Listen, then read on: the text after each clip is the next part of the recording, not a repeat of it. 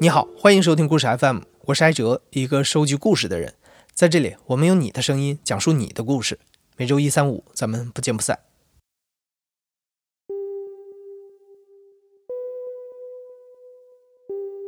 在上一集里啊，讲述人程威给我们讲了为了成为第一批火星移民，他去学习开飞机和潜水的故事。在故事 FM 微信公众号的推送里面，我们设置了一个投票，结果我惊讶的发现。觉得上火星这个事儿靠谱的人，要远多于觉得扯淡的人。看来大家都是心里有星星的人。那言归正传，程威除了开飞机和潜水，这次他还去学了登山。呃，是这样的，我这也是一个非常好的一个运气。呃，我是一五年上的长江商学院，长江有一个非常好的传统，学生们呢，它的来源非常的广泛。你不会困在一个圈子里，比如说你是做，比如说饮料的，对吧？你可能身边的百分之八十人都是干饮料的，但他实际上给你提供了一个非常广泛的一个朋友来源的一个平台。我们学校里有一个特点呢，是每年都会招一两个明星或者是文体特别有特点的人。我当时我的那个我们这一期的一个同学叫罗静，这个人是非常传奇的一个人，她是全中国唯一一个女性完成全世界十四座八千米高山的登山家。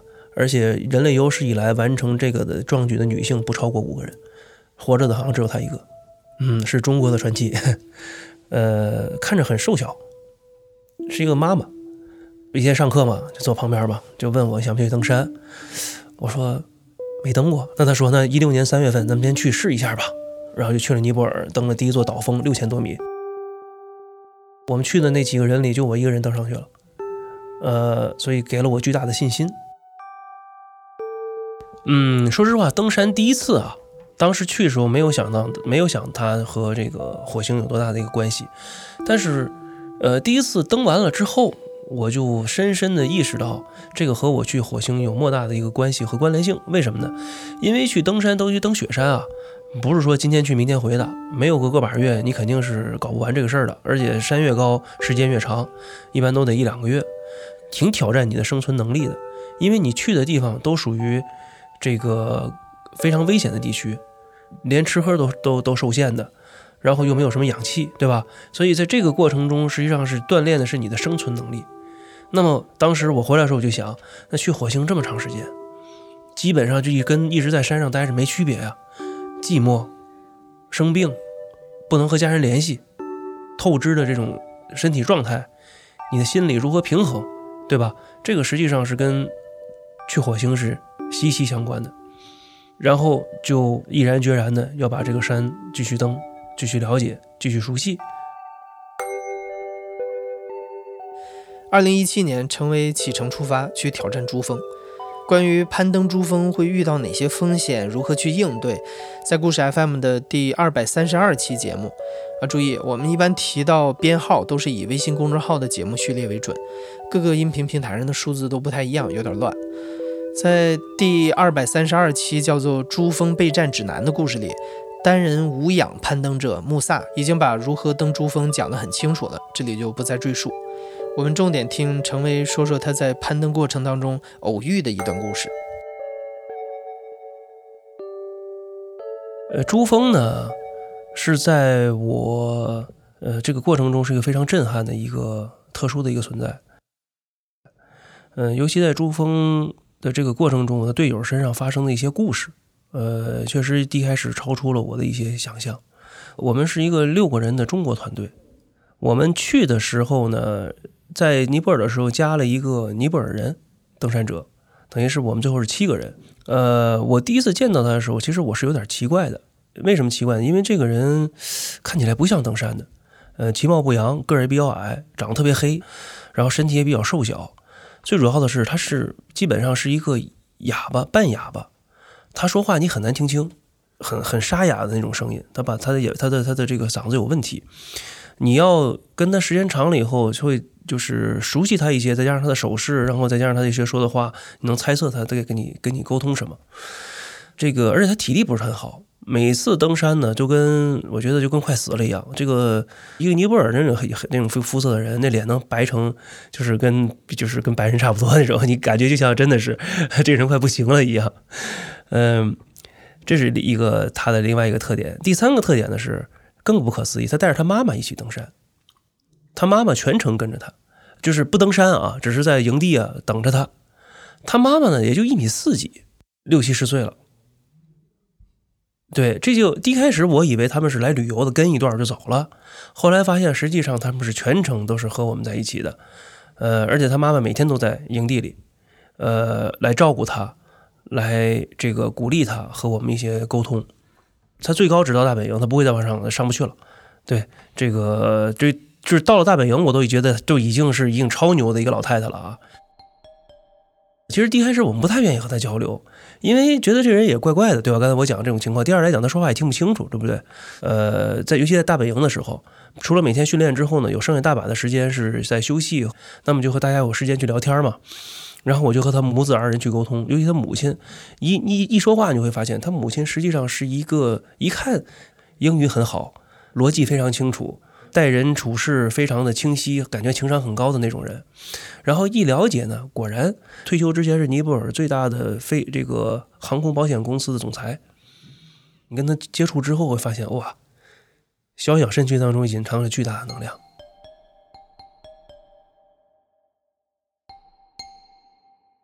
那个登山者嘛，叫诺亚，是他的儿子。这个慢慢就聊嘛，就聊一些东西，我就知道，其实诺亚这个人啊，这个他。呃，很健谈，虽然说说不出什么话啊，然后一聊才知道，他还去过全全球基本上一百个多个国家，去过好多好多地方，而且到处都拍了照片，因为他给我看好多他的手臂上的照片嘛，而且去过中国好多次，非常羡慕中国，不是像印度人那样子天天说一套，然后永远不去干。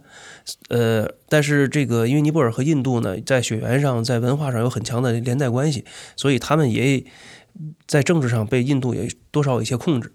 他就不太喜欢现在的这个尼泊尔的一个政治状况，所以他的这个愿望呢是以后能够从政，是改变这个尼泊尔政坛的这些现状，然后让尼泊尔也能锐意进取，像中国一样取得这个飞速的一个发展。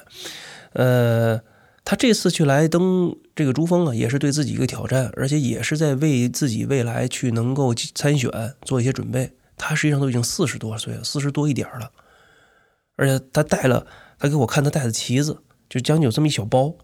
里面有各种写的东西，他是要到的。他如果一旦登顶珠峰的话，他拿出来要照相的。我估计可能是跟他以后的这个竞选啊什么的是有相关的一些东西。然后呢，有一天，呃，我从上卫生间回来，我回回来的时候呢，就看到这个，就听到啊，这个，呃，那个诺亚的母亲啊，就和他这个在在在在批评诺亚，一看就是声音很强硬啊那种状态，就是在批评他。呃，因为他们说话一般都是英语和这个本地语相杂的嘛，英语偏多一些，一看就感觉就是你们就是没有勇气啦，然后等等，就是批评他这些，说你要坚持啊，对不对？就跟就像数小数落小孩是一样的，评小孩是一样的。然后我走近了以后，他们就看见我了，看见我后就变成尼泊尔语了，就不可能就是不会让我去这个知道他们他是在这个教训小孩然后微微一笑就过去了。然后有一天我们闲聊的时候，我知道了另外一件更让我觉得非常惊讶的一个事儿，因为那个母亲叫 Doris，Doris 实际上她是个孤儿，她的父亲把她生下来之后，因为她是个女儿，就把她抛弃了。然后她是在孤儿院长大的，她在孤儿院长大之后学习，然后努力进取去做这个。这个做企业，然后一步步的做到这企业的高管，做到总裁，对吧？呃，非常的优秀，但是他也终身未嫁。他的儿子诺亚是他从孤儿院里领养来的孩子，而且是个残疾，就是半哑的。那一刻感觉就是全世界抛弃的两个人，这两个人的命运是被全世界抛弃的，但是你看这两个人谁抛弃自己了？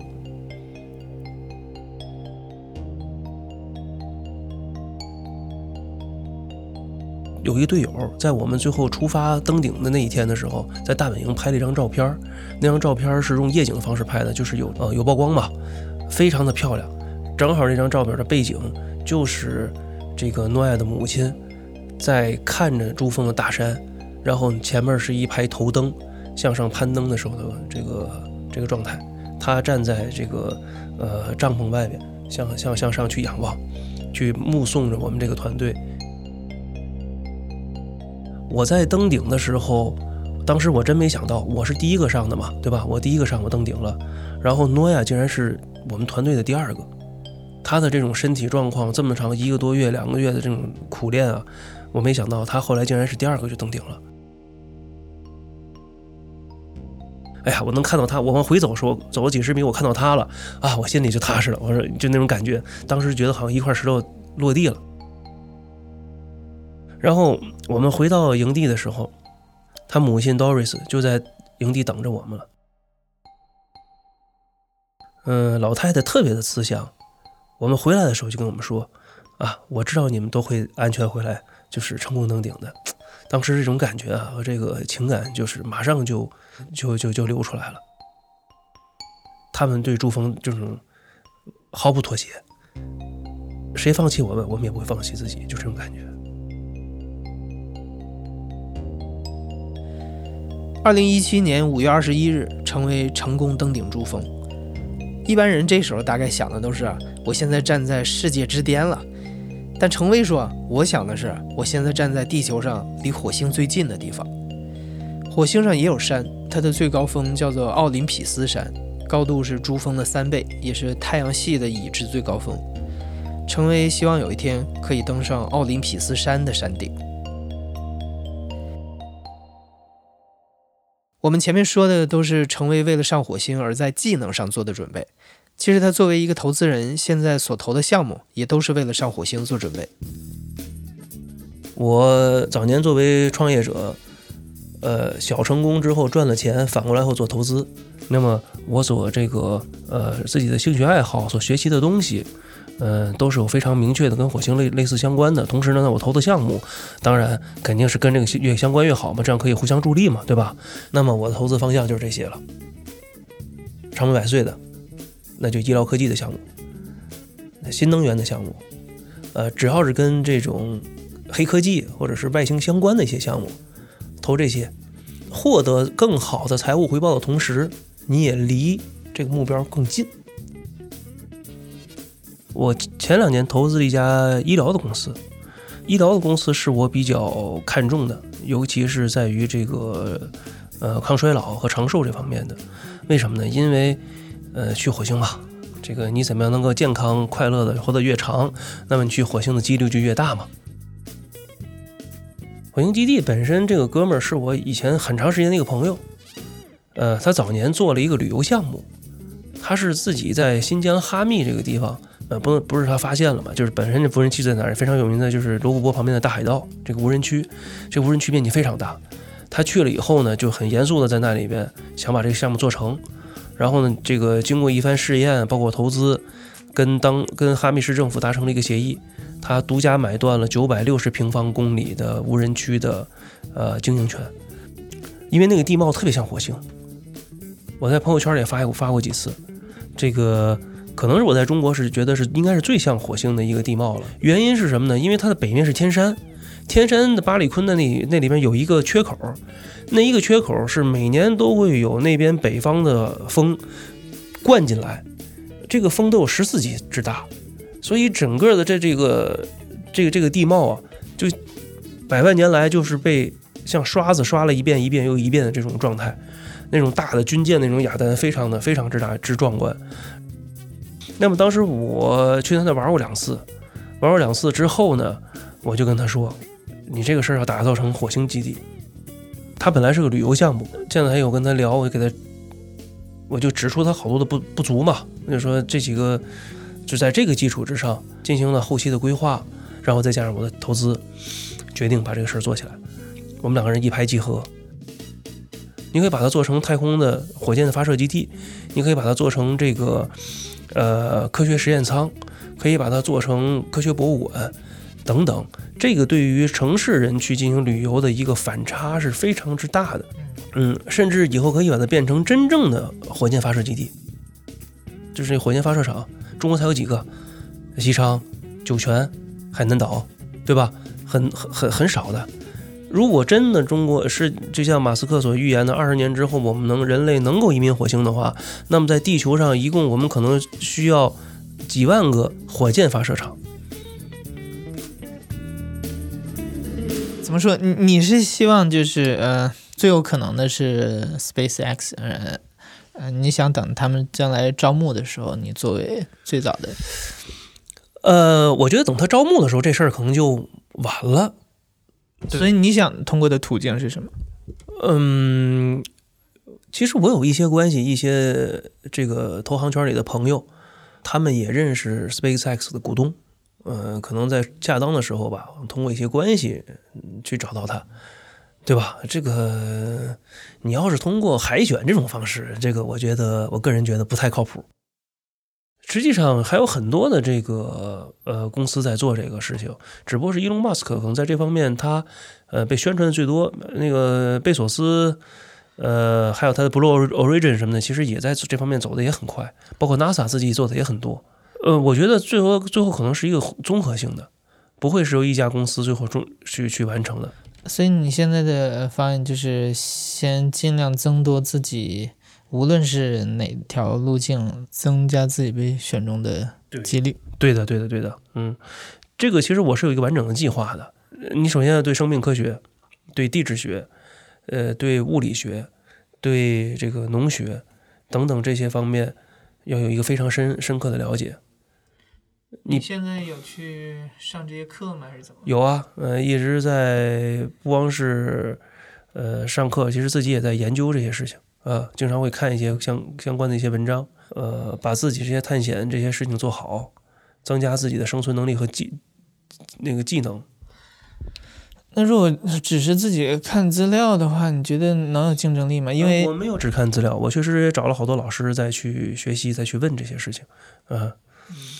因为我在想着，将来他们如果去筛选人的话，一定是找各领域里头，不说最尖端的，起码是是是经验很丰富的植物学家也好啊，什么之类的也好。你看，这个就是不是这样子的，就是他的筛选一定是一个综合性的一个人。你把爱因斯坦扔在火星上没有任何意义，他做不了任何事儿，因为他其他方面都不行。你把霍金搁在那里。那马上就死了，是吧？所以说，呃，宇航员实际上是一个非常综合性的一个人，所以还是瞄准一个比较全能的一个人，这样可能几率是最大的。必须的，这个是宇航员的一个标配，而且这个全能是要在每一项都很能，你还要会多语言，情商要高，跟人跟人家能够沟沟通，因为你想想，就这几个人生存这么多年。而且是在这么压抑的一个环境之下，没有一个极强的沟通的能力的话，是根本就人是活不过来的。那我很好奇，你现在平时要花多少时间去学习？你包括像呃，几乎一半的时间，甚至一半以上是在学习。嗯，那从个人的角度呢？就是个人角度上，呃，有什么这种原动力会让你有这么强烈的愿望去火星？呃，你瞄准月亮，即使迷失，也在星辰之间。浑浑噩噩过一生，还是说有一个明确的一个目标来去过一生？我觉得这个区别是蛮大的。但是我更喜欢去说的，就是说，从全人类的角度来讲，去做这个事儿。人之所以为人，就是我们比其他的动物和生物多了一份好奇心。对于一个国家和民族上来讲，我我你你看，我给你讲个道理，美国是白人的国家，对不对？最早建立的时候，现在虽然说现在也是很移民了，又很很很混合了，对吧？但是早期肯定是白人的国家。那么，如果我们现在设想火星的第一批的这个移民者或探探险家没有中国人的话，那么火星肯定还是一个其他族群的一个为主的一个文化的一个国家。那么，对于中国人的未来的生存，等于是你又在五百年前错过了地理大发现之后，五百年之后又错过了一个第二个地理大发现，对吧？所以说，火星上怎么能够没有中国人的 DNA 呢？这是一个很严肃的一个问题。对，呃，对民族这一块，其实我我还是有一些疑惑，就是因为有些人可能会问，那现在的一个国际社会，它不像是几百年前那么。racist 也好，还是怎么样也好，呃，应该不会有哪一个国家先上去，然后插一个旗说 火星是是是我们的，然后就就独占了吧？你会担心这样的问题吗？爹好娘好不如自己好嘛，对吧？这个呃这么赤裸裸的方式可能是不存在了，但是实际上民族文明国家之间的竞争是越来越激烈了。我我当然不相信，就是说啊，比如说美国去了。这个火星上上面插个美国国旗，这事儿就是美国的了，对吧？那个这是不可能，这是全人类的共同共同资产，对吧？但你想，谁先去了？实际上给火星进行命名，然后它的第一批的居民就已经决定了这个火星的调性和基础。你作为一个后来人，你如果想要去再去改造它，这个是非常困难的。我觉得对很多大众来说啊，嗯，那听到你的想法之后，可能第一直觉就是。啊，那个很疯狂，嗯，然后第二可能就说啊，这是你们有钱人想的玩意儿，跟我们普通人没关系。你觉得大众是否应该关心这个？然后他是否有机会关呃做点什么，或者是他能扮演什么样的角色？嗯，其实去火星是很科学的一件事。那么，科学是一种生活状态，而不是一个生活模式，而不是说，我给举个例子，拿踢足球来讲，足球运动员是要经过从小开始训练的，对吧？是专业的足球运动员，这并不阻碍你平常，我喜欢足球，去去去跟朋友三两个人去踢足球吧，对吧？所以去火星这个道理是一样的，有能力的。那你成为足专业的足球运动员，成为宇航员，那能力稍微差一点的，我们玩一玩足球，参与一下航天的这个活动，这是 OK 的，是不是？然后大再大不成，我关注一下，我看看球，我看看他们去做这个事情，这是一种生活状态、生活模式。人和人真正根本的差别，真的不在于所谓的财富和有没有钱。我也不是什么大富大贵，对不对？但是。真的是在于你的思维模式和你的这个认识之间的一个差别。嗯，那你现在有没有 picture 一下，就未来，好比你去了火星，然后在那面做什么，或者有一个什么样的画面，在那儿，你觉得你会很享受那个 moment？难道是躺在火星的沙滩椅上拿一瓶啤酒吗？其实这个网上不有一个图片吗？一个穿着宇航宇航服，然后躺在那里，然后手上还拿一瓶啤酒，也不知道那啤酒是怎么喝进去的。其实倒没有什么特殊的一个 picture。其实，在火星的生活一定是非常痛苦的。呃，早期的时候是这个没吃没喝的，你想想，嗯，很有可能在你的嗯。寿命限制之内，你等不到它在上面非常舒适生活的那个阶段。那肯定的，对这个火星的移民整个改造是一个千年大计，它是要逐渐去、去、去、去分阶段去完成去做的。从小型的火星的基地到什么，到变成中型的火星的城镇。所以你就抱定了决心，就是过去先做苦活。你你要早期去的话，你不是说你必须，你不是说愿不愿意的问题，它是必须的问题吗？